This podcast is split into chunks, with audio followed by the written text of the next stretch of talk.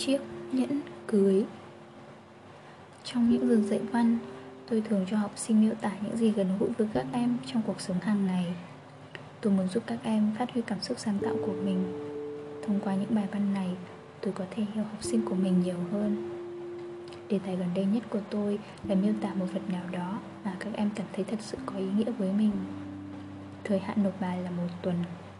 Thế nhưng, ngày hôm sau Kerry đến gặp tôi và nói rằng em xin được phép không làm bài văn ấy. Chưa bao giờ cô bé làm như thế. Tôi vô cùng ngạc nhiên trước thái độ của Kerry.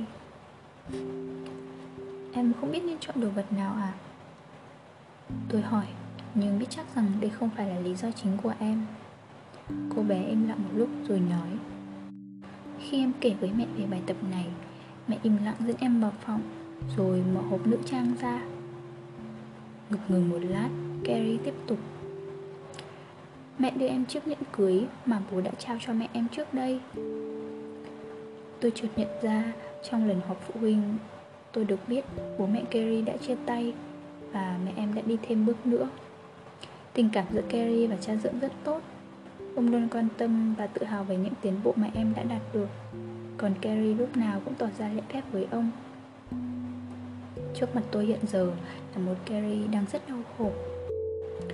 Bố mẹ em ly dị nhau từ khi em còn rất nhỏ. Thậm chí em cũng không còn nhớ bố là ai. Ông ấy chưa bao giờ tìm gặp em cả. Làm sao em có thể biết về chiếc nhẫn đó được chứ? Tôi để Carrie khóc một lúc Rồi dịu dàng hỏi. Sau đó em đã làm gì? Em nhắm mạnh chiếc nhẫn vào tường Mạnh đến nỗi nó tạo thành một vết xước ở tường Rồi văng vào chân tủ. Em chạy ra khỏi phòng, Đóng sầm cửa lại.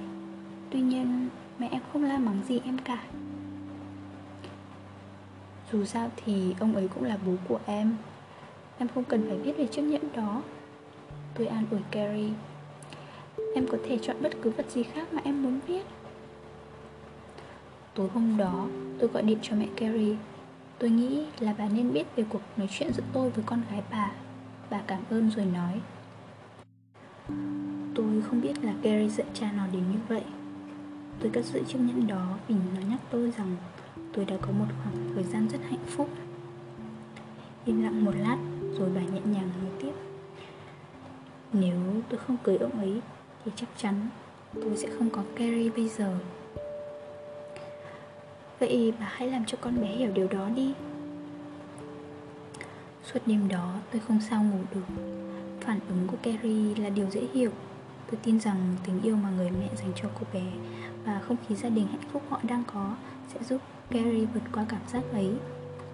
Tôi mong đến giờ dạy văn tiếp theo ở lớp Carrie để xem cô bé đã bình tĩnh trước sự việc hôm trước chưa. Vừa bước vào lớp, Carrie đã đặt bài văn lên bàn của tôi và nói đây là bài văn của em. Cô đọc nó sau nhé. Bài viết của Gary rất ngắn, Chỉ vỏn vẹn vài dòng. Đồ vật vẫn chỉ là những đồ vật. Chúng không có khả năng làm ta tổn thương Hay hàn gắn tình cảm lại được, Mà chỉ có bản thân chúng ta mới có thể làm được điều đó.